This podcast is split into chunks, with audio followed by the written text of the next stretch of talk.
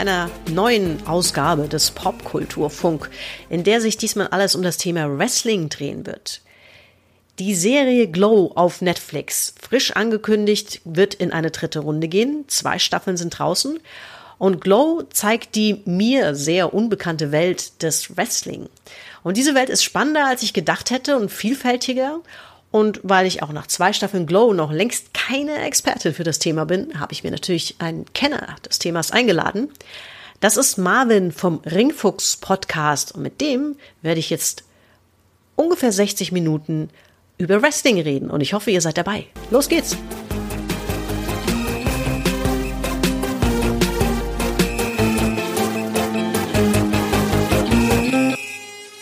Marvin, lass uns mit der lahmsten Frage, die man stellen kann zum Thema Wrestling, zumindest wenn man kein Experte ist, gleich anfangen. Dann haben wir das hinter uns. Was ist Wrestling eigentlich? Ist es Sport? Ist es Show? Was ist es? Also, das ist eigentlich gar keine lame Frage, das ist absolut berechtigt. Ich würde sagen, Wrestling ist auf jeden Fall eine Mischung aus Sport und Unterhaltung. So vermarktet das auch der ähm, Marktführer im Wrestling, die WWE, die sagt selbst von sich Sports Entertainment. Es ist eine Mischung aus ähm, sportlichen Elementen, sehr viel Artistik dabei, das sieht man, wenn man sich das anguckt, und gleichzeitig ein bisschen Soap Opera gemischt mit Theater. Also es ist beides vereint in einer für mich wunderbaren Version. Ja, das hast du, finde ich, super zusammengefasst. Da kann ich vielleicht gleich schon mal nach vorne springen, auch wenn wir da vielleicht später noch drüber reden. So wird es nämlich äh, lustigerweise in der gerade sehr hochgepriesenen Wrestling-Serie Glow beschrieben. Ähm, da geht es zwar um eine, also um eine rein weibliche oder die, glaube ich, sogar die erste rein weibliche Wrestling-Truppe. Mhm. Und äh, da ist es so, da ist ja, da ist jetzt gerade, glaube ich, angelaufen die dritte Staffel, wenn mich nicht alles täuscht. Ich bin jetzt irgendwo noch in der zweiten. Und im Grunde genommen geht die ganze erste Staffel, dreht sich ja so ein bisschen darum, dass die Akteure da reinfinden müssen. Und eine der Hauptdarstellerinnen, ähm, die, die kommt so gar nicht darauf, was man eigentlich von ihr will. Und dann schauen sie sich ein, Wrestling-Match an, ein, ein bisschen größeres. Und sie sitzt dann da und hat so ein Aha-Erlebnis äh, sie ist selbst Schauspielerin, hat schon in der Soap mitgespielt und sagt dann eigentlich, jetzt verstehe ich das. Das ist eine Soap. Und genau. das finde ich, trifft es tatsächlich ganz gut. Ich würde sogar fast sagen, ähm, du hast es ja auch schon mit einer, mit, ähm, in einer Theateraufführung durchaus mal verglichen. Ähm, und ich, ich finde sogar fast, es hat so ein bisschen was von, von wie, also, ja, wie so ein Ballett, wie eine Ballettaufführung, wo auch völlig klar ist, du siehst eine Show, ein Stück, was ein Thema hat, was eine Geschichte erzählt. Ähm, und die Akteure sind natürlich hoch ausgebildete, super durchtrainierte Sportler, aber das ist nicht das, was sie dir quasi als, ähm, äh, als Fassade zeigen. Das ist das, was da unten drunter steckt, der Unterbau. Aber das ist nicht das, was du siehst. Kann man genau. das auch so vielleicht ja, ja, das, also es geht, es geht in die Richtung. Und Ballett ist natürlich dann was sehr Softes, sag ich mal, ne? weil Wrestling ist dann äh, nochmal körperliche, ähm, wenn wir immer sagen, dass Wrestler sich ja nicht wehtun wollen, das ist ja genau so, aber trotzdem gibt's immer Verletzungen. Ähm, beim Ballett ist es ja, sage ich mal, ein bisschen weniger körperlich, aber trotzdem die Artistik und der athletische Background ist auf jeden Fall der gleiche und auch die Erzählung. Denn auch bei einem Ballett ist es ja so, dass du im äh, Verlaufe dieser Aufführung jemanden äh, eine Geschichte erzählen willst. Und das ist beim Wrestling genauso. Natürlich kannst du einfach sagen, es gibt einen Kampf zwischen dem und dem. Das kann gut produziert auch alleine Magie haben. Aber im Optimalfall ist ein Wrestling-Kampf oder eine ganze Matchcard, also mehrere Kämpfe, ein ganzes Event, ähm, in Erzählungen eingebunden und führt den Zuschauer eigentlich zu diesem Kampf hin, beziehungsweise ähm, erzählt die Geschichte, wie es zu dem Kampf kam. Das kann auch in, äh, in Promos, beziehungsweise in vorgeschnittenen Clips sein. Und dann weißt okay, hier treffen die aus den und den Gründen aufeinander. Davor gab es irgendwie schon ähm, einen gewissen Aufbau. Und dann, ja, das, und der ist dann auch relativ Soap Opera-lastig, das kann man genauso sagen. Also wer sich wöchentliche Sendungen, Wrestling-Sendungen anschaut, der merkt, da gibt's Erzählungen hin, die dann zu irgendwas Größerem führen. Und da ist es manchmal auch ziemlich cheesy, da bin ich ganz ehrlich, auch wenn ich großer Wrestling-Fan bin, da gibt's die typischen Themen von Verrat, da gibt's typische Themen von, der hat die, die Frau oder so ausgespannt, das gab's auch schon mal.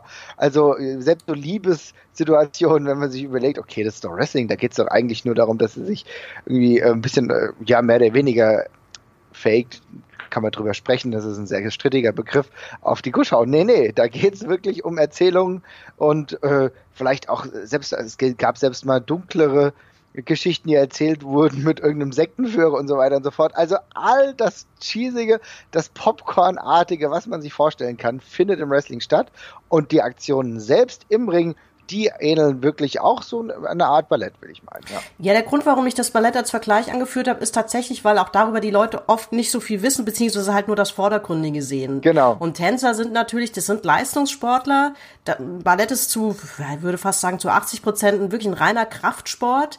Ähm, das sind auch äh, Athleten, die mit 35 aufhören. Da ist Feierabend. Die, das geht dann nicht mehr. Da wechselt man dann den Job. Das ist wie bei jedem Leistungssportler. Nur ist halt die Fassade, was du außen siehst, ist eben nicht so stark auf den Sport fokussiert, sondern mehr auf das, ähm, was man halt vermitteln will an, an Show-Element oder an, an Story oder wie auch immer. Das war der Grund, warum ich den Vergleich eigentlich gewählt habe. Aber da lass uns doch vielleicht noch. Ja. Äh, sorry, wenn ich dich nochmal einhake, ja. aber genau das passt ja sehr gut, weil du brauchst diesen Unterbau. Du brauchst diese Notwendigkeit, dass du eine sehr starke Physis hast, dass du musst so durchtrainiert sein, um überhaupt, jetzt in deinem Fall Ballett, aber wenn ich jetzt darüber rede, äh, äh, Wrestling machen zu können. Denn die Aktion, die du dann austeilst oder einsteckst, die kannst du nur bestehen, bewältigen, wenn du einigermaßen fit bist, weil es geht auf den Rücken, es geht auf den Nacken anders geht es nicht. Also ich könnte das nicht einfach so machen. Ich bin undurchtrainiert. Ähm, ich würde mich total schnell verletzen. Und selbst bei den simpelsten Dingen, ne, wenn wir überlegen, die Balletttänzer, die äh, ja Tanz aufführen oder mal springen oder so, beim Wrestling sind es dann äh, die in die Seile laufen. Allein das will mal geübt sein. Und das brauchst du und, und richtig hinfallen. Das sind so diese Grunddinger, für die du schon eine gewisse Physis brauchst. Ja, da, also da ist, äh, kann überhaupt kein vernünftiger Zweifel dran bestehen. Aber lass uns noch mal ganz nach vorne springen, beziehungsweise von vorne anfangen, vielleicht auch mal in die Historie gehen. Ähm, wo kommt denn Wrestling eigentlich her? Das ist ja ähm, eigentlich was, was so, also gerade in Deutschland tendenziell eher äh, nicht wirklich eine Historie hat, auch nicht so wahnsinnig bekannt ist. Vor allen Dingen ähm, USA und Japan sind da, glaube ich, zu nennen, richtig? Genau, also ich bin jetzt nicht äh, 100% bewandert, äh, wo es über die Jahrtausende hergekommen ist, aber wenn wir dann so mal ins 19., 20. Jahrhundert gehen, und also natürlich äh, hängt alles erstmal mit dem Ringen zusammen. Ne? Also das äh, griechische, äh, griechisch-römische Ringen, da, das ist der ursprüngliche Kern, wo das herkam. Und irgendwann im Verlaufe der Zeit haben sich Leute gedacht, okay, ähm, wir können die Leute ja gut unterhalten mit, mit der Tatsache, dass wir ringen. Ja, Ringen ist ja auch zum Beispiel in den USA einfach immer noch sehr populär. Ähm, da wurde sich großartig dafür eingesetzt in den USA, dass Ringen als olympische Sportart weiter bestehen bleibt. Also da gibt es eine sehr große Lobby, will ich mal mal. Und äh, in der Zeit, in der das aufgeführt wurde, um die Leute auch zu unterhalten, einen größeren Kreis zu erreichen, hat man sich irgendwann gedacht, hey, das könnte eventuell auch ganz gut sein, wenn wir das vorher absprechen, wer gewinnt, ja, äh, um äh, auf der einen Seite die Leute gut zu unterhalten, dann machen wir den Kampf vielleicht ein bisschen länger, aber uns vielleicht dann auch nicht ganz so zu verletzen. Äh, das hat gewisse Vorteile, dieses Absprechen. Aber es war ja jahrelang eigentlich so, dass es ähm, dieses K-Fape, so nennt man das, also die Tatsache, dass man so tut, als wäre alles echt, äh, das unter Verschluss gehalten wurde. Aber so, es kommt ursprünglich, wie es dann hin zum Wrestling gegangen ist, so 40er, 50er, ähm, auch aus den USA hauptsächlich, aber in Japan hat auch schnell Feuer gefangen, beziehungsweise da gab es dann auch eigene Entwicklungen. Das sind die beiden Länder, äh, wo es von früh an ziemlich groß war, aber du hast Deutschland angesprochen. Auch in Deutschland gab es äh, deutliche Bewegungen. Äh, übrigens, äh, viele Wrestler oder heute würde man sagen früher waren es aber Ringer, kamen aus dem europäischen und auch deutschen Raum. Karl Gottsch zum Beispiel, der in Japan total vergöttert wird über die 20er, 30er Jahre. Äh, Wrestling hat in Japan eine wesentlich sportlichere Komponente, wird da noch eher als harter Wettkampf gesehen. Und äh, Karl Gottsch ist jemand, den die dort vergöttern. Ja, ist auch jemand, nach dem sogar eigene Aktionen benannt sind, ja. Und äh, der kam zum Beispiel aus dem deutschen Bereich, auch ein George Hackenschmidt, auch einer der Wrestling-Legenden, hat ursprünglich deutsche Fahr Vorfahren und in Deutschland selbst war Wrestling als Catchen bekannt. Neben dem reinen Ringkampf auch als Catchen bekannt. Und in den 60er, 70ern war das hier sogar teilweise schon sehr groß. Selbst in den 80ern bis hin zu den 90ern ähm, gab es regelmäßige Veranstaltungen in Bremen, in Hamburg, in Hannover. Wochenlang auf dem Schützenplatz in Hannover zum Beispiel hat die damals noch bestehende CWA, die ihren Hauptsitz auch in Österreich hatte, hat äh, die hat die Schützen äh, die, die, den Schützenplatz voll gemacht mit mehreren tausend Besuchern. Also es gibt schon eine äh, Historie, aber halt natürlich nicht so im Fokus, im öffentlichen Fokus wie beispielsweise in den USA oder Japan. Ja, vor allen Dingen, äh, glaube ich, hat es hier auch lange etwas Verwirrung gegeben. Du hast es ja schon angesprochen. Äh, zu Beginn haben die, hat man ja wirklich versucht, so zu tun, als sei das echt. Also als sei da eben keine Absprache, keine Choreografie oder, äh, so, mhm. oder eine Story erarbeitet worden. Und das hat sich hier, glaube ich, auch recht lange gehalten. So diese latente Verwirrung darum, ähm, ist das abgesprochen oder nicht? Wenn ja, warum macht man das dann? So ungefähr. Also ich habe den zumindest das Gefühl, so dass das hier lange auch äh, für Auf jeden Fall. Verwirrung mhm. sorgte. Ja, auf jeden Fall. Ähm, es, das ist so ein Punkt, der wirklich auch schwierig zu erklären ist. Also auch wenn ich heute immer noch mit Leuten über Wrestling spreche. Ähm, für viele ist es halt so, okay, jetzt ist es mittlerweile zu den meisten durchgedrungen, dass Wrestling abgesprochen ist. Ne? Und dann, wie, wie du richtig gesagt hast, gibt es ja die Verwirrung, ja, warum macht man das überhaupt? Ne? Dass man aber vielleicht ein, eine neuartige, oder was heißt neu, also neu ist es ja gar nicht, aber eine andersartige Erzählweise darbietet. Eine Mischung, wie ich schon gesagt habe, aus äh, Theater. Leute gehen ja auch ins Theater und sehen sich dort zwischen, zwischenzeitlich mal einen Kampf zwischen zwei Personen an und da sagt ja auch keiner, ja gut, okay, aber der hat ihm jetzt nicht wirklich äh, auf die Fresse gehauen, so, weißt du, das ist ja gar kein Drama. Auf Goethes Haus gucke ich mir nicht mal an, da weiß ich ja, wie es ausgeht. Ja, genau. So, und, aber das, das Geile ist ja, und das ist ja genau die Dimension, die Leute, die in, äh, zum Wrestling gehen, genau, oder jeder andere, weiß es ja nicht, wie es ausgeht. Das wissen ja, nur genau. diejenigen, die äh, im Ring sind, die wissen, haben das untereinander ausgemacht, beziehungsweise derjenige, der die Geschichten schreibt, weiß es und hat es denen dann dementsprechend vermittelt, weil es für beiden gibt's ja, für beide gibt es ja trotzdem äh, eine Perspektive, wie die Geschichte weitererzählt wird. Nur die beiden wissen es. Und das Wunderbare ist, und das ist ja die, die Magie dahinter, dass wir heute als aufgeklärte Wrestling-Fans auch wissen, natürlich haben die das vorher abgesprochen. Aber du trotzdem, wenn du dann live dabei bist oder es dir gut im Fernsehen anguckst, hineingezogen wirst in diese Erzählung und es dir völlig egal ist, wie bei einem Kinofilm. Du weißt auch, dass es halt, äh, dass sich Leute auch da äh, mit guten Stuntmen nicht wirklich auf die Fresse hauen, aber das ist dir vollkommen egal, weil trotzdem die Geschichte, die darum erzählt wird, so relevant ist. Aber nochmal ganz kurz, äh, sorry, bevor ich will jetzt gar nicht zu viel reden, mhm. aber äh, um nochmal zu deinem ursprünglichen Thema zurückzukommen. In Deutschland, gerade gerade in Deutschland, hat es wirklich viele Leute abgeschreckt äh, mit der Tatsache, ja, okay, das ist doch eh alles nur Fakes, eh alles nur Quatsch. Und ich bin sehr froh, dass es in den letzten Jahren deutlich kommuniziert wurde, auch von der deutschen Wrestling, äh, für deutschen Wrestling ligen.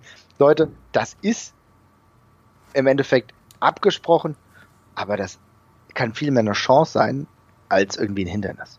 Ja, ich finde also äh, das mittlerweile völlig verständlich. Man muss sich es wirklich einfach vorstellen als als eine Serie. Das ist eine erzählte sportliche Serie. Und da ist es natürlich vollkommen irrelevant, dass ich weiß, dass es abgesprochen ist, einfach weil ich weiß, das ist eine Unterhaltungsshow, die, die, aber es ist halt wirklich so eine ganz ulkige Mischform, deswegen ist es vielleicht auch im ersten Moment so, so, so schwer zu verstehen. Äh, natürlich sehe ich, dass das eine ganz, ganz ähm, sportliche Aktion ist. Ich frage mich natürlich vielleicht als jemand, der eben da nicht so drin steckt, was das Show-Element soll. Aber mhm. ich glaube eben auch, dass so dieses ganze Drumherum ähm, ähm, erstmal zu durchblicken ist. Das ist ja der Punkt. Da müssen wir vielleicht zu ein paar Begrifflichkeiten auch kommen. Selbstverständlich Klar. habe ich in der Vorbereitung auf diesen, diesen Podcast auch in den Ringfuchs-Podcast reingehört und dachte dann erstmal, nachdem ich ja eigentlich auch mit Glow schon relativ weit bin mit der Serie, ich dachte, ja, so ein bisschen was weiß ich jetzt ja, jetzt habt ihr schon ein ganz gutes Gefühl, aber ihr werft da natürlich mit Begriffen um, um euch, die ich zwar aus dem Kontext verstehe, aber dann denke so, wie bitte? Was? Wer? Gimmick? Heel? Face? Was? Tweener? Was, ah, wovon ja, ja. reden die denn? da, ja. Also das, ja. ähm, zum Beispiel, du hast angesprochen, dass natürlich, dass diese Story nicht nur über den eigentlichen Kampf erzählt wird, sondern auch schon im Vorfeld über, über sogenannte Promos, wenn ich das richtig verstanden habe, ist mhm. das quasi Teil der Show. Vielleicht kannst du den Begriff mal erklären. Ja, also eine Promo ist im Endeffekt ein ganz wichtiges Element im Wrestling. Es findet halt nicht zwingend im Ring statt, denn, oder es kann auch woanders stattfinden, es ist im Endeffekt so, eine Promo ist die, ähm, der Moment, in dem ein Wrestler redet. Meistens in einem Mikrofon. Wenn du es ganz simpel hältst, geht er ähm, in, die, in den Wrestlingring und hält eine Promo, will irgendwas erzählen. Also das ist ja der simpelste Start. Ne? Er will äh, etwas erzählen, was ihm irgendwie auf, den Her auf dem Herzen liegt oder dass er jetzt irgendwie Stress mit dem und dem hat. Und dann wird das weitergetragen. Mittlerweile, es gibt immer verschiedene Möglichkeiten, eine Promo, also das heißt, ein, äh, ein Statement abzugeben. Das kann auch irgendwie Backstage passieren. Aber eine Promo ist grundsätzlich erstmal der Moment, in dem sich ein Wrestler erklärt, ja, und etwas sagt. Das kann sagen, sein, ah, also so standardmäßig passiert ich will jetzt mal so einen ganz kleinen Storyline-Aufbau einfach erzählen. Ne? Es kann sein, dass zwei Leute sich irgendwie treffen, der andere wünscht dem Glück, der andere sagt, ah hier, äh, ich brauche kein Glück, Glück ist für Verlierer, der, der, fühl, der andere fühlt sich da dadurch angegriffen und denkt, okay, es war eigentlich doch nur lieb und dann entwickelt sich so ein äh, entwickelt sich so eine, eine Fehde zum Beispiel und dann treffen die sich zwei Wochen später nochmal und dann sagen die, was war das für ein dummer Kommentar? Ja, komm, geh mir nicht auf den Sack. Also du, du weißt ja, wie du das im Persönlichen ja auch theoretisch dir ähm, bebildern kannst und dann irgendwann steigert sich so weiter, dass die sich dann nochmal treffen und sagen, also ich weiß nicht, warum du immer so ein Idiot bist und dann äh, gibt's dann, haben die vielleicht trotzdem einfach ein Match gegeneinander, beziehungsweise oder vielleicht im Tag-Team, oh, nee, genau, im Team zum Beispiel und dann ist es so, dass ähm, ich führt jetzt alles ein bisschen weit. ja, das, ist, das sind eine Menge Begriffe. Wir bleiben ja. bei der Promo, ja. äh, die, genau. die sozusagen die Story ein bisschen erklärt, sagen wir mal. Ja, Oder das Setting genau. erklärt. Genau, genau. Die Promo äh, ist im Endeffekt das, was das Setting erklärt, was irgendwie manchmal eine Story in Gang setzt und äh, im Grunde einfach essentiell für den Verlauf einer Geschichte ist. Und dann habe ich natürlich äh, Akteure, äh, sprich, ich habe ja, ich hab ja so eine Art Ensemble. Normalerweise sind das immer so so ein bisschen Zweierteams, sprich Protagonist und Antagonist oder so. Ja, aber das kann genau. man ganz so einfach ist natürlich dann am Ende auch nicht. Aber ich habe zum Beispiel am Anfang immer gedacht, na ja, es gibt halt einfach nur quasi Akteure und mir war gar nicht so klar, dass, dass, dass das gezielt wirklich einer ist. Also das bietet sich natürlich bei dem Thema oder bei so einer Soap an, die so ein bisschen auch mit Stereotypen natürlich arbeitet. Der Gute, der Böse oder die Gute, die Böse und dann auch noch vielleicht Charaktere dazwischen. Aber dafür gibt es ja auch festgesetzte Begriffe und, und Rollen, oder? Das sind diese Faces und Heels. Richtig, genau. Face ist ein Guter und Heel ist ein Böser. So, ich habe natürlich beim Zuhören erstmal gedacht, Moment mal, Heal, ich bin ja Videospieler und äh, ich mag auch MMOs und ein Heal, da denke ich natürlich sofort, oh, die, die haben einen Heiler, da steht irgendwo ein äh, Priester, der heilt dann die ganze Gruppe, wenn die kämpfen. Ja. So. Aber Heal, Englisch Verse, das musste ich dann auch nochmal nachschauen, weil ich mir den englischen Begriff halt äh, also im Kontext habe ich schon verstanden, wovon ihr da sprecht, aber mir war halt nicht klar, woher Heal, Verse äh, jetzt kommt im Bezug auf, auf, ich hätte jetzt eher Villain natürlich gesagt, also Bösewicht oder Schurke. Aber mhm. die, die, diese Begrifflichkeiten sind schon sehr anders.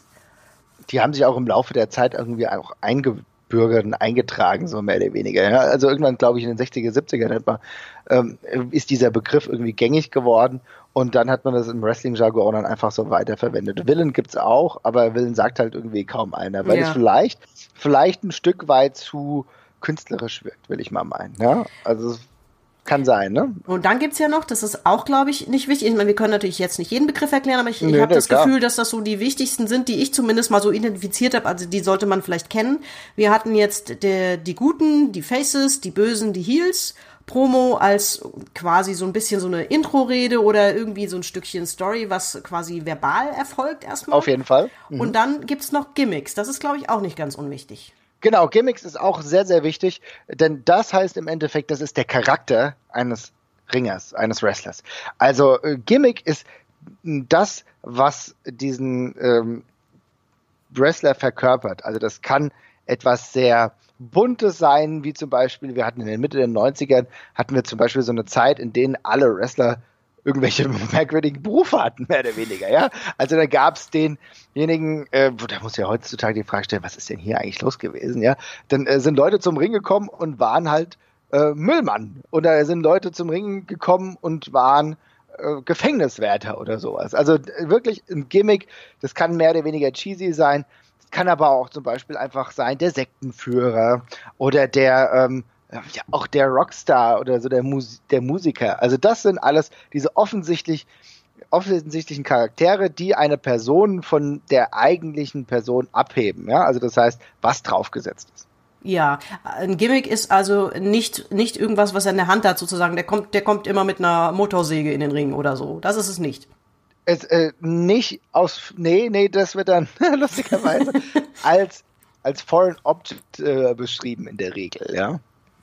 Aber gibt es durchaus auch, dass Leute dann irgendwie immer äh, vielleicht noch irgendwie eine, eine Requisite äh, mitbringen oder so.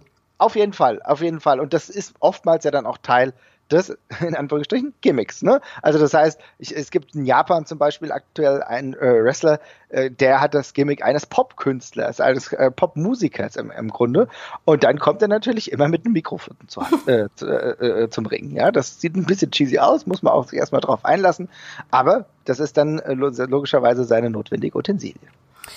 Kommen wir noch mal zu den Akteuren. Wer sind denn die Akteure? Wir, wir, wissen ja, dass das logischerweise sportliche Menschen sein müssen, die mhm. möglicherweise ja auch vielleicht vom Boxen, vom Ringen oder von irgendwie einer anderen Sportart herkommen. Wo kommen die denn so? Kann man das irgendwie ähm, so eine, eine größere Gruppe äh, an Akteuren, wo die so herkommen, kann man das identifizieren? Ja, in der Regel schon. Also früher war es wirklich der, der äh, Einstieg meistens vom Ringen wirklich, ja. Also die in den 60ern oder 50ern, 60ern kamen die allermeisten ganz normal vom Ringen. Äh, mittlerweile ist es auch noch so, dass sehr, sehr viele heutige Pro-Wrestler einen Ringer-Background haben. Das äh, verwässert aber dadurch, dass es ähm, im würde ich sagen, ab den 70ern, 80ern aber auch einen großen Zustrom von ehemaligen ähm, Footballern gab weil also auch diese Statur haben. Als Footballer hast du gleich eine gute Statur, um im Wrestling einigermaßen erfolgreich zu sein. Natürlich auch erstmal vom Look her, aber auch von der Physis und von dem Trainingsaufwand, den du hast. Also Footballer ist es auch oft. Ich denke, das sind so die zwei Kategorien, äh, wo Wrestler heute herkommen und mitunter noch von anderen Kampfsportarten, Mixed Martial Arts zum Beispiel. Das ist ja mittlerweile auch sehr populär. Da gibt's auch Bewegungen hin und her was ja wahrscheinlich, ähm, also das ist, ist ja auch ein nachvollziehbarer Weg. Äh, jetzt in der Serie, die wir schon ein paar Mal angesprochen haben, in Glow, ist mhm. es ja mhm. so, dass die die Akteure eigentlich alle gar nicht aus dem Sport kamen, sondern zum Teil auch Schauspieler sind. Das mhm. ist aber in der Realität eigentlich nicht so. Oder ist das eine Spezifika jetzt gewesen, auch von dieser Frauen-Wrestling-Gruppe? Das war wirklich eine Spezifika, das ist nicht äh, gang und gäbe, ganz im Gegenteil. Ähm, es gibt immer wieder lustige Momente, da, in denen das doch stattfindet. Bei, zwei Beispiele, ganz, ganz aktuell übrigens zu nennen, David Arquette, den dürftest du ja wahrscheinlich auch noch kennen von dem einen oder anderen B-Movie, mehr ja. oder weniger, ja. Äh, der war äh, Mitte oder Anfang der 2000er schon mal bei der damalig, damalig zweitgrößten Wrestling-Liga der Welt, der WCW, aktiv und hat im Rahmen eigentlich einer Promo-Aktion den äh, Weltmeisterschaftstitel dort gewonnen. Es kam im Wrestling sehr, selbst sehr, sehr schlecht an, ja.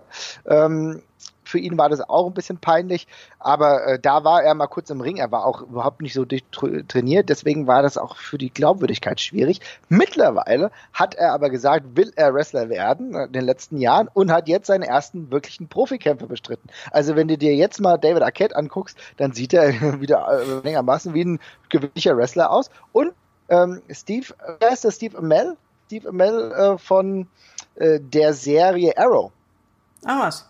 Okay, ja. das ja, also das sind dann äh, aber diese solche Quereinsteiger sind offenbar in der Realität eher selten und das ähm, Aber da passiert es, aber ja. da passiert. Ja. Genau. Aber in der Regel ist es sehr, sehr selten. Ähm, natürlich ist es gut, wenn du ein schauspielerisches Talent hast. Das ist natürlich auch was, was halt äh, Wrestler von Ringern abhebt. Du musst unglaublich vielseitig sein. Äh, viel, äh, du musst nicht nur die athletische Komponente haben, du musst reden können, was auch ganz schwierig ist, vor vielen Leuten zu reden, womit viele ihr Probleme haben. Und zum anderen musst du halt auch ein schauspielerisches Talent haben. Deswegen gibt's eher dass Wrestler dann irgendwann Schauspieler werden. Wie wir zum ja, Beispiel ja bei Das stimmt, da gibt es sehr viele.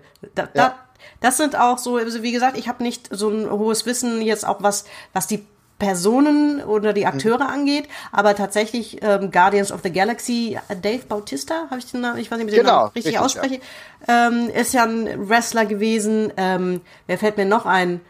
Ähm, gibt, es gibt sehr, sehr viele hier. Dwayne The Rock Johnson ist auch ein Wrestler gewesen, auf, oder nein? Oder bin ich mir auf jeden Fall. Doch, Dwayne The Rock gewesen. Johnson ist einer der größten Wrestler gewesen, der 2000er, 90er und 2000er.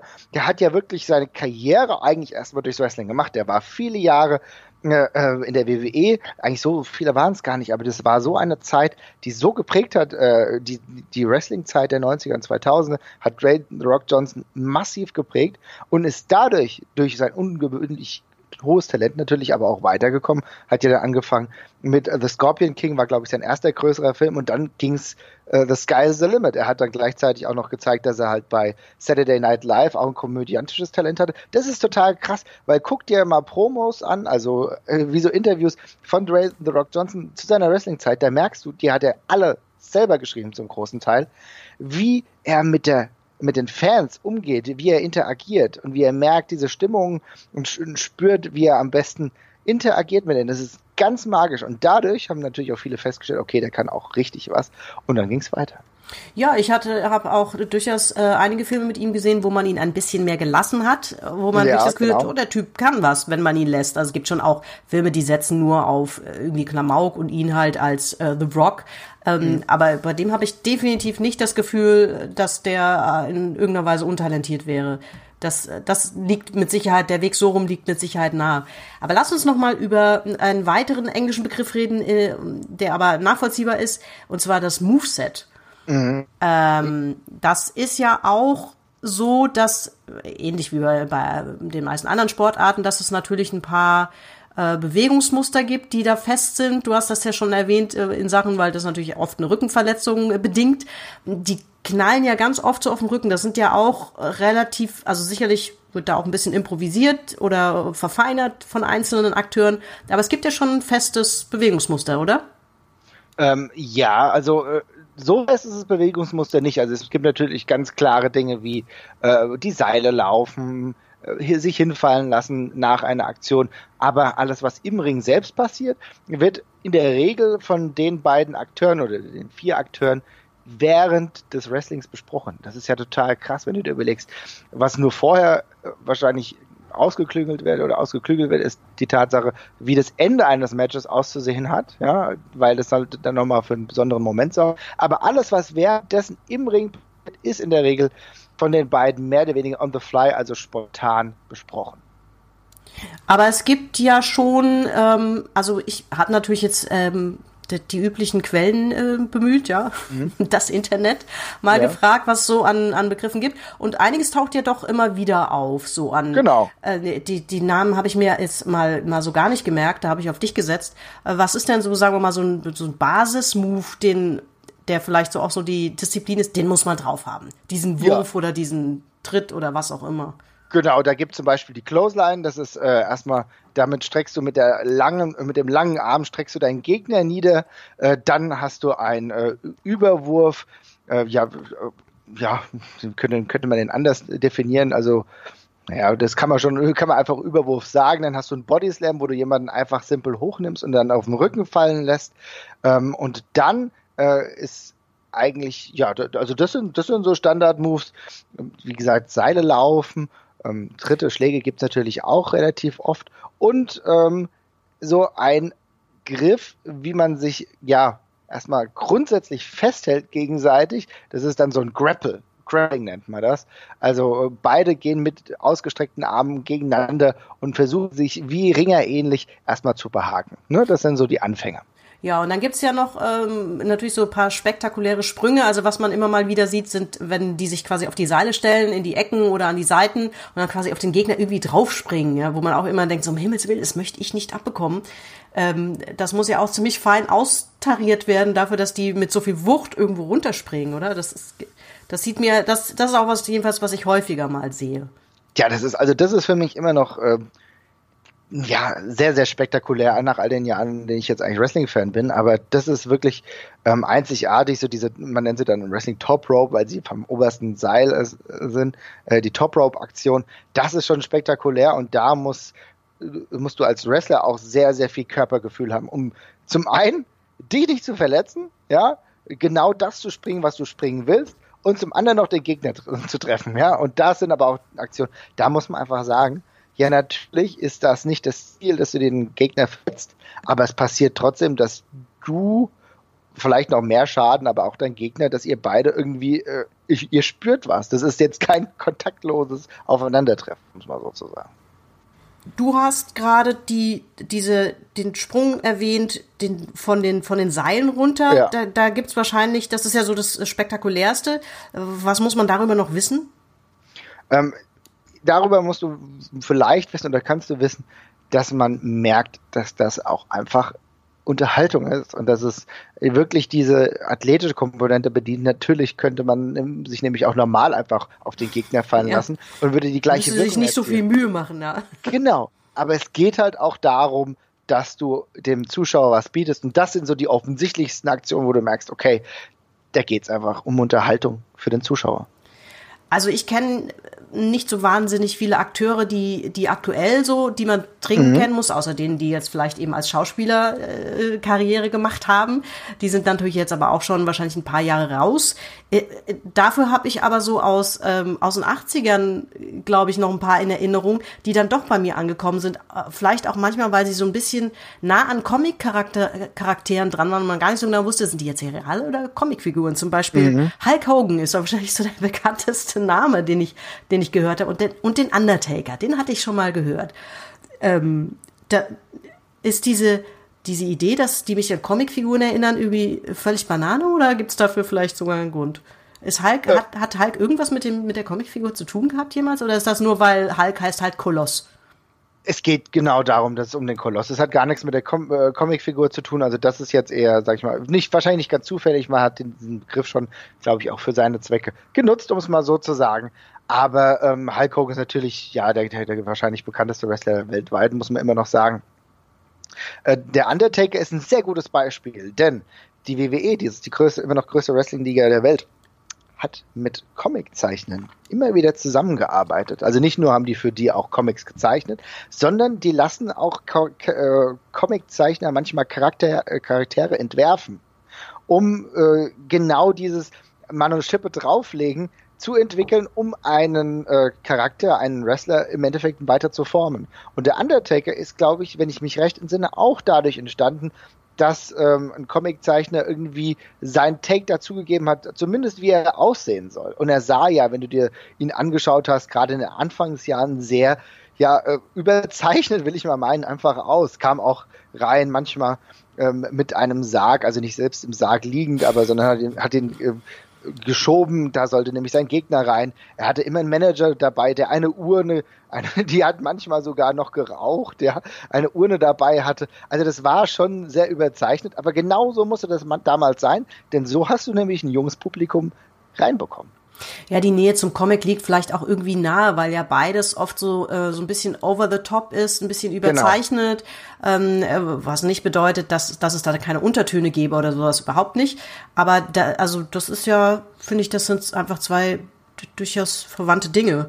Ähm, welche, welche Wrestler ähm, sind denn heute so welche? Ich, ich weiß, das ist wahrscheinlich eine aberwitzige Frage, jemand zu fragen, der sich so viel mit Wrestling auseinandersetzt. Aber was sind dann so Charaktere, wo du sagst, also ähm, die muss man eigentlich kennen. Das ist wahrscheinlich, wie gesagt, ich, das ist eine schwachsinnige Frage. Das ist, als würde ich fragen, Popmusik, wen muss man denn da so kennen? Äh.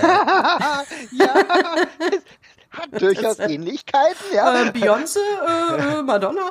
Nein, aber vielleicht, ich weiß nicht, vielleicht, das ist jetzt vielleicht auch dein, dein persönlicher Geschmack, wo du sagst, also, äh, das ist für mich einer der zurzeit besten Wrestler, der das am spannendsten rüberbringt, der unglaublich grandiose äh, Schauspieler ist oder was auch immer. Vielleicht kann man ja so irgendwie da einen Fuß in die Tür kriegen ist eine, ist eine spannende Frage, weil ich mich das dann auch selbst fragen muss, weil ich natürlich so diesen, sag ich mal, äh, drinnen Blick habe, dass ich wahrscheinlich auch wieder Scheuklappen aufhabe, ne? Weil ich dann viel zu spezifisch denke. Aber ich wenn ich jetzt versuche, mich da mal ein bisschen rauszunehmen und oben oder von der Seite drauf zu gucken, dann muss man immer noch John Cena kennen.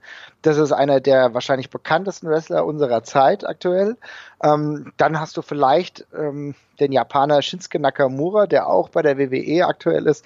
Jemand, der es geschafft hat, zum ersten Mal seit langer Zeit auch beim amerikanischen Publikum anzudocken, weil das ist vielen japanischen Wrestlern sehr, sehr schwer gefallen aufgrund einer Sprachbarriere, die er überwinden konnte. Ähm, also das sind auf jeden Fall zwei der absolut wichtigsten Wrestler. Der Undertaker wrestelt übrigens immer noch manchmal. Ach, Gott, wie alt ist der denn? Der muss doch 215 sein. Äh, der Undertaker ist in der Tat ähm, locker über 50, also ich glaube mal 54, ah, ja, 53. Okay. Also äh, der ist schon wirklich ein bisschen alt. Äh, dass er noch wrestelt, ist schon ist schon krass, muss man sagen, auch nicht mehr regelmäßig. Also der ist nur noch ganz selten da. Und Brock Lesnar sollte man noch kennen. Äh, der trifft nämlich genau den Punkt, den wir vorhin angesprochen haben. Vom Ringen zum Wrestling gegangen und dann zwischenzeitlich bei Mixed Martial Arts gewesen. Also auch ein Athlet, der sich auch auf dem realen, in Anführungsstrichen, Feld mehr als gut geschlagen hat. Das sind so die drei, wo ich sagen müsste, die könnte man äh, durchaus kennen. Ähm, der eine oder andere, wie gesagt, John Cena ist auch mittlerweile mal im äh, Schauspiel unterwegs gewesen. Das sind so die drei auf jeden Fall. Und in Europa, um jetzt noch einen Namen zu nennen, kann man mittlerweile sogar kennen. Walter hat einen simplen Namen, aber ist einer der ja, zehn heißesten Wrestler der Welt, würde ich aktuell sagen, und ist nicht bei der WWE angestellt, sondern ist im europäischen Raum gebürtiger äh, Österreicher und den kann man Woche für Woche auch manchmal hier in Frankfurt erleben.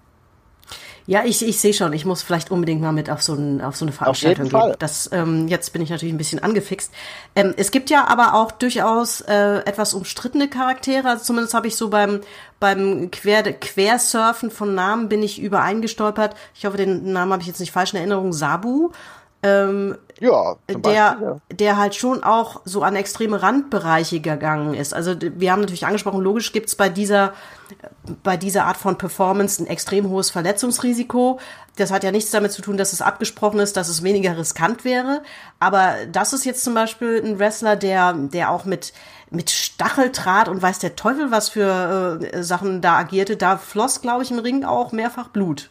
Genau. Also äh, Sabu, das ist ein interessanter Punkt, den du jetzt hier angesprochen hast, ist einer der äh, Wrestler, die ähm, na, es, es gibt Unterformen im Wrestling. Ich will nur mal ganz kurz so ausholen. Es, Wrestling ist nicht immer gleich Wrestling. Es gibt Wrestling, was, äh, wie man das aus Mexiko kennt, mit vielen Masken, die sehr viel herumfliegen. Ne?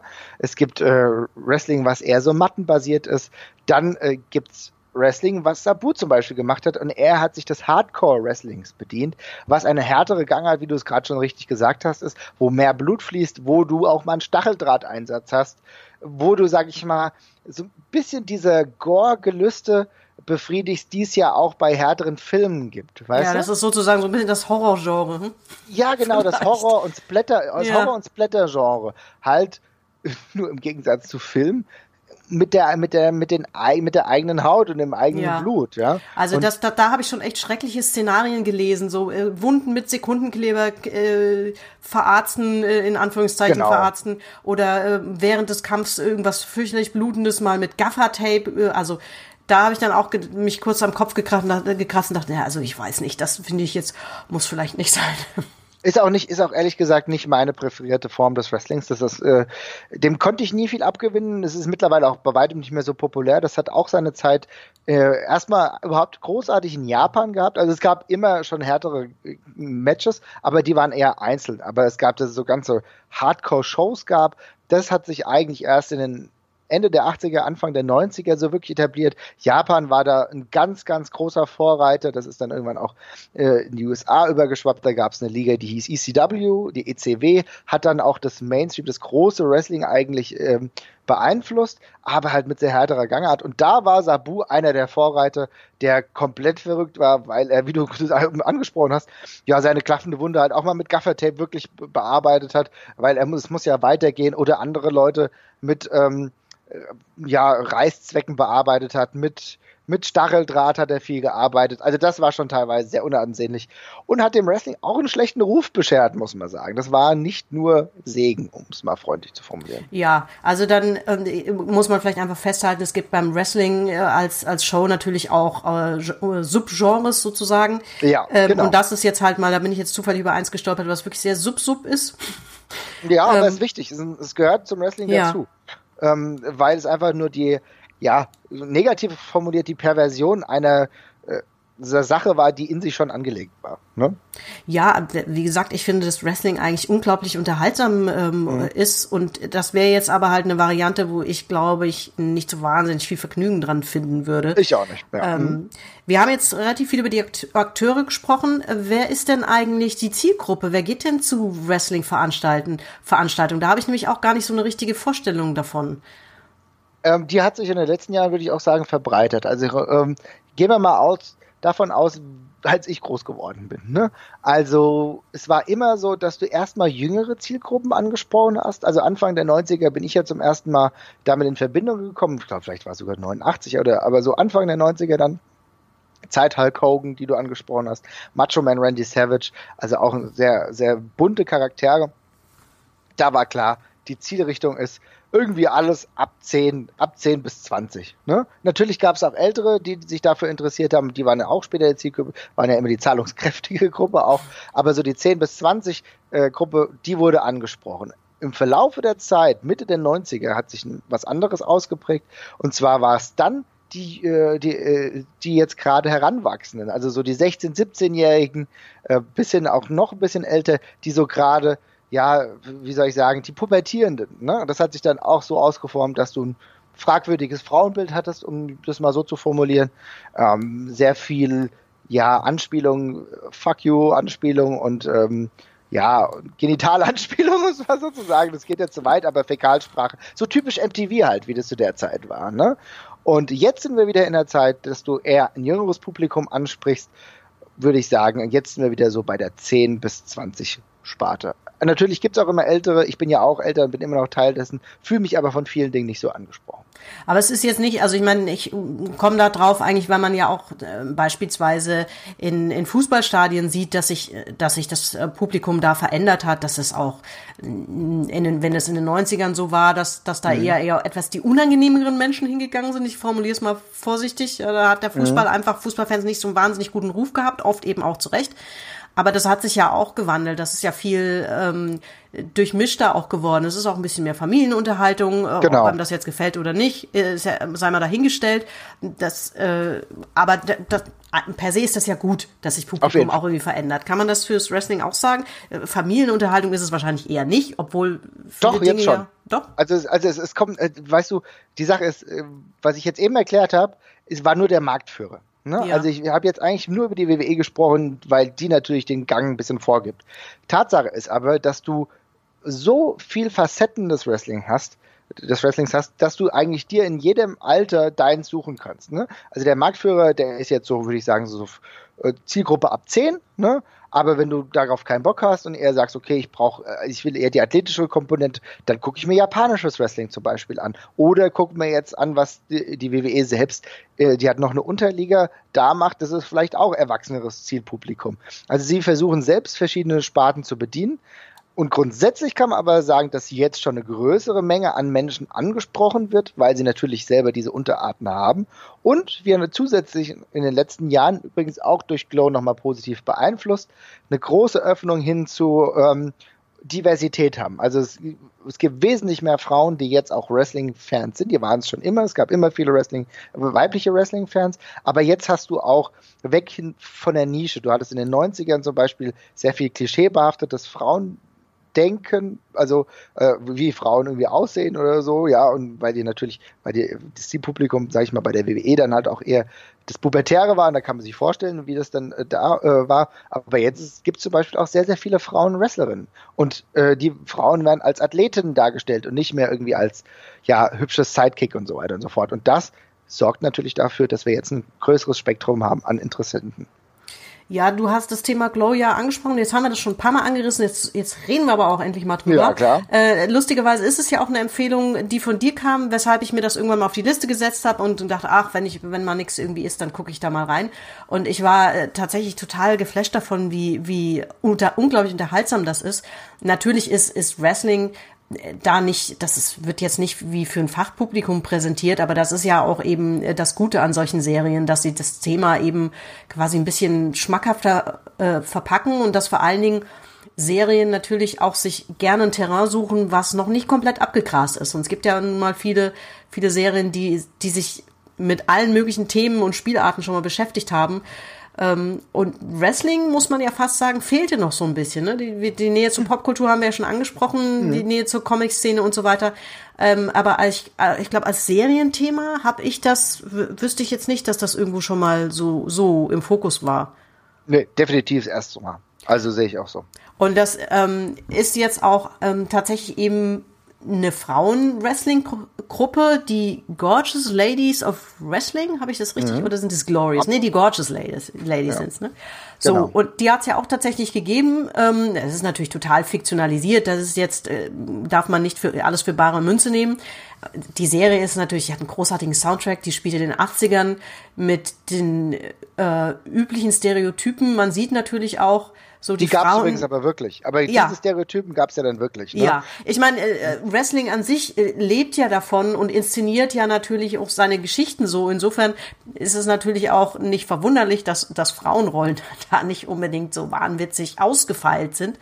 Genau. Aber äh, trotzdem, ich weiß nicht, in, wie realistisch die das in der Serie umsetzen. Man sieht aber da ja tatsächlich, dass die diese Gruppe, die da mehr oder weniger zufällig zusammengecastet wird, ähm, dass die ihre Charaktere so ein bisschen selbst entwickeln auch. Die finden sich so in Paaren, teilweise entwickeln sie ihre, ihre Charaktere selbst, zum Teil äh, schlägt ihnen auch jemand was vor. Ist das tatsächlich auch so ähm, oder wird das oder ist das jetzt wiederum eher so ein romantisches Bild? Ist absolut so. Also ich muss sagen, Glow hat eine extrem realistische Zeichnung. Würde ich auch gar nicht sagen, so, äh, also äh, so überzeichnet oder so. Ich finde, es ist sehr, sehr gute Darstellung, auch wie man äh, lernt, im Ring sich zu bewegen und aber auch die Charakterfindung. Ganz klar, so wird, es gibt Leute, die äh, eher was vorgeschlagen bekommen, aber am besten ist es immer, es kommt aus dir selbst. Du hast eine Idee, wie du deinen äh, Charakter bilden willst, wie du dich darstellen willst, dann verkaufst du es am glaubwürdigsten. Dann gibt's immer noch Leute, die dich supporten, die sagen, hier, ähm, mach doch mal das, versuch doch mal das, wir versuchen hier nochmal was zu äh, ändern. Vielleicht fragen wir auch nochmal irgendeinen Zeichner, der sich irgendwie vorstellt, wie könnte dein Kostüm und so weiter und so fort aussehen. Aber in der Regel wird das nicht aufoktroyiert, zumindest äh, bei kleineren Ligen, bei größeren, bei der WWE kann es schon manchmal sein, dass es aufoktroyiert wird, auch als Aufgabe, wenn die besonders merkwürdiges Gimmick bekommen. Ähm, aber in der Regel ist es so, die Charakterfindung beginnt bei einem selbst. Mhm. Ja, also ich denke mal, dass das ist letztlich, dass dann äh, vielleicht später, wenn wenn sich so eine Rolle gefunden hat und vielleicht auch erfolgreich ist oder so, dass dann natürlich später auch ähm, ja von so einem ja, dass, dass da von außen auch kommt, pass auf, wir müssen das irgendwie weiterentwickeln, das sind die Vorschläge. Das ist wahrscheinlich gar nicht so verwunderlich, aber es scheint doch äh, sehr stark eben auch ähm, an den Personen zu hängen, die müssen das ja auch transportieren. Das sind eben keine, nicht nur Schauspieler, Mhm. Aber es ist halt natürlich ein wichtiger Teil davon. Was ich halt unglaublich spannend bei Glow finde, ist, wie, wie stark die rüberbringen, wie, wie das wie die, wie diese Rollenbilder entwickelt werden. Und das ist ja, ja auch Thema fast in der gesamten ersten Staffel, dass die Hauptfigur Ruth, die ja, ja. eine der äh, tatsächlich Schauspielerinnen ist, die da zufällig reingeraten, dass sie die, dass sie ihre Rolle relativ schnell findet, aber sie braucht einen, einen, eine Antagonistin, eine Gegenspielerin. Und ja, genau. die mhm. ist ja lustigerweise ihre eigentlich beste Freundin, mit der sie sich aber fürchterlich verkracht hat. Und eigentlich merkt man von Anfang an so, die wäre perfekt, aber die wollen nicht so recht. Dann versuchen sie ja auch alles Mögliche äh, an Gegnern und man, man kann halt wirklich dabei zugucken, wie das nicht funktioniert. Und das finde ja. ich sehr, sehr spannend, weil das so nachvollziehbar ist, was dann am Ende dann auch in, im Ring zu sehen ist.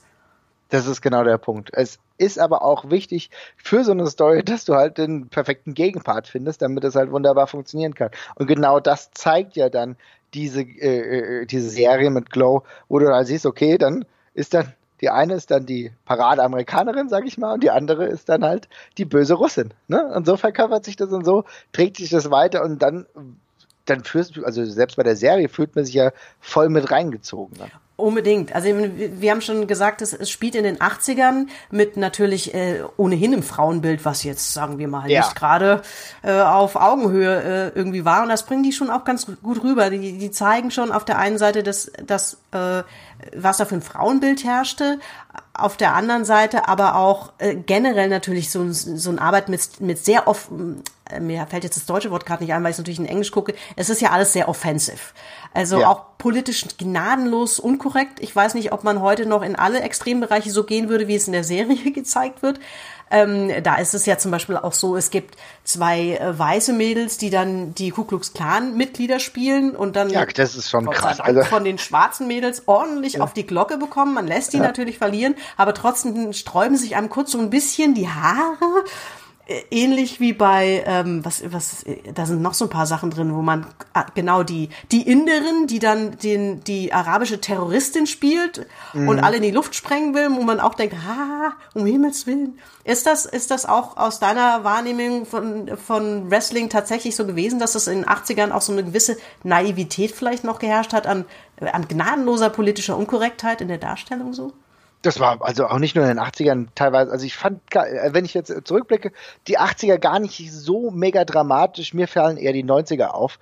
Ähm, die 80er auch so zum Teil, aber da war es vielleicht noch nicht ganz so Mainstream, wie es in den 90ern war.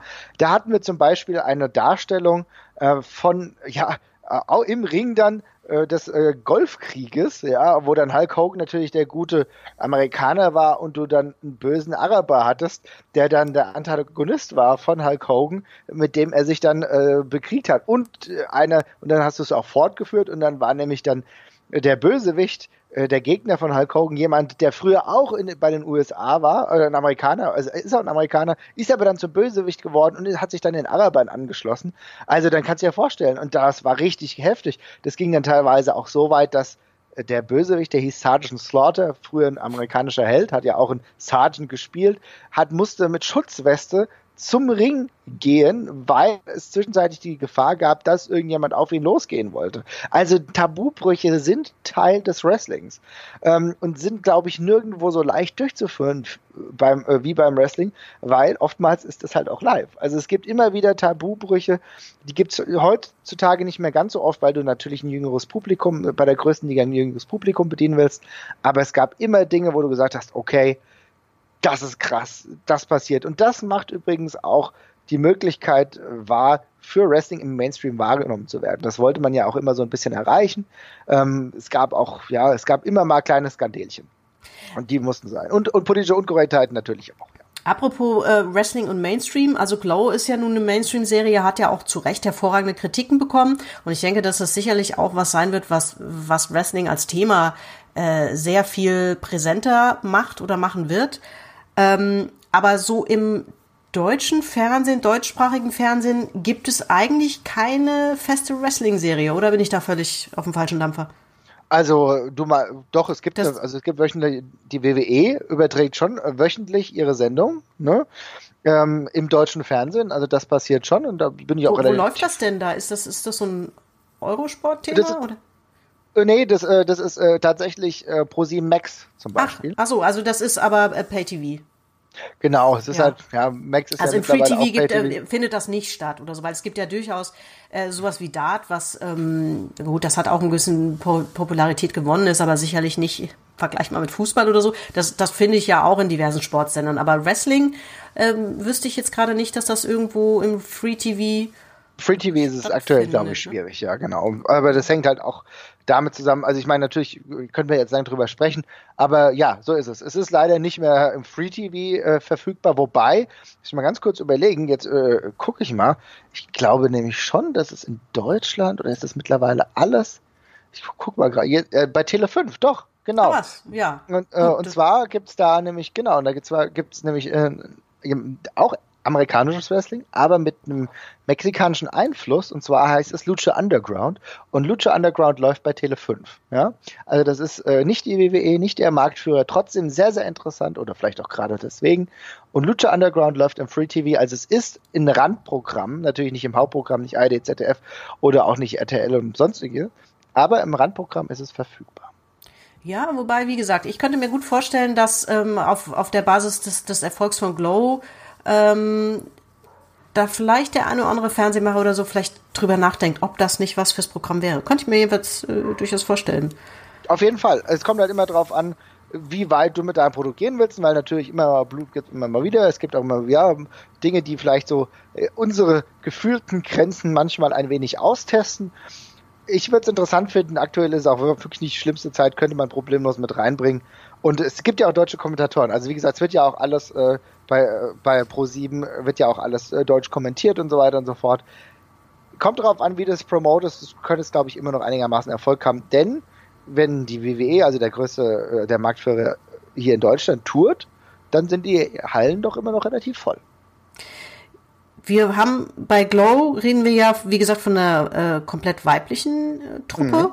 Wie ist das überhaupt mit, mit Frauen im Wrestling? Sind, äh, ist das irgendwie ein ausgeglichenes Verhältnis heute, was, was die Akteure betrifft oder vielleicht auch das Publikum? Kann man das, kann man das sagen?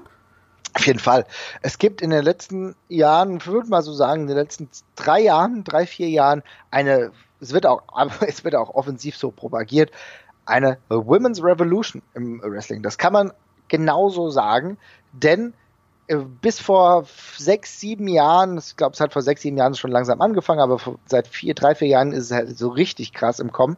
Äh, bis dahin gab es halt noch dieses nicht so, äh, wo nicht so Wert drauf gelegt wurde, zumindest beim Marktführer, nicht so Wert drauf gelegt wurde, Frauenmatches auch großartig zu promoten. Aber man hat gemerkt, es gibt einfach eine Entwicklung in unserer Gesellschaft, die ein anderes Frauenbild momentan ge gerade zeichnet. Und es gibt einfach viele gute Frauenwrestlerinnen. Die gab es zum Beispiel in Japan schon immer. Also, äh, was heißt nicht immer, aber zumindest seit den frühen 90ern, Ende 80er, frühe 90er, da gab es eigene Frauen-Wrestling-Ligen. Das war gang und gäbe. Die haben 30.000 äh, Leute auch mal in Sitze geholt. Das war kein Problem, weil das einfach dort aufgrund der sportlichen Komponente so anerkannt war.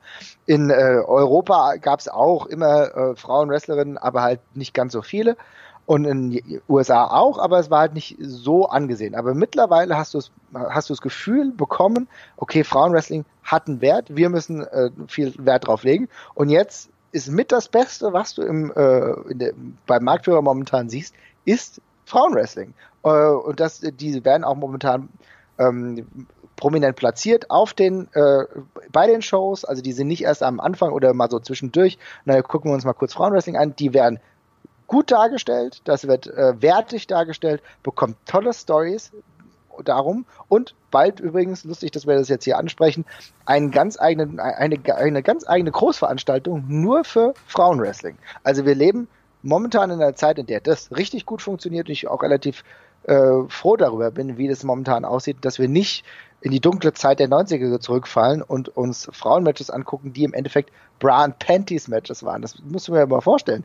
In den 90ern gab es, Ende der 90er gab es ein Match, wo es im Endeffekt darum ging, dass frei, äh, zwei Frauen, äh, dass eine Frau gewinnt, die die andere am schnellsten ausgezogen hat. Ja, ja das klingt äh, vielversprechend.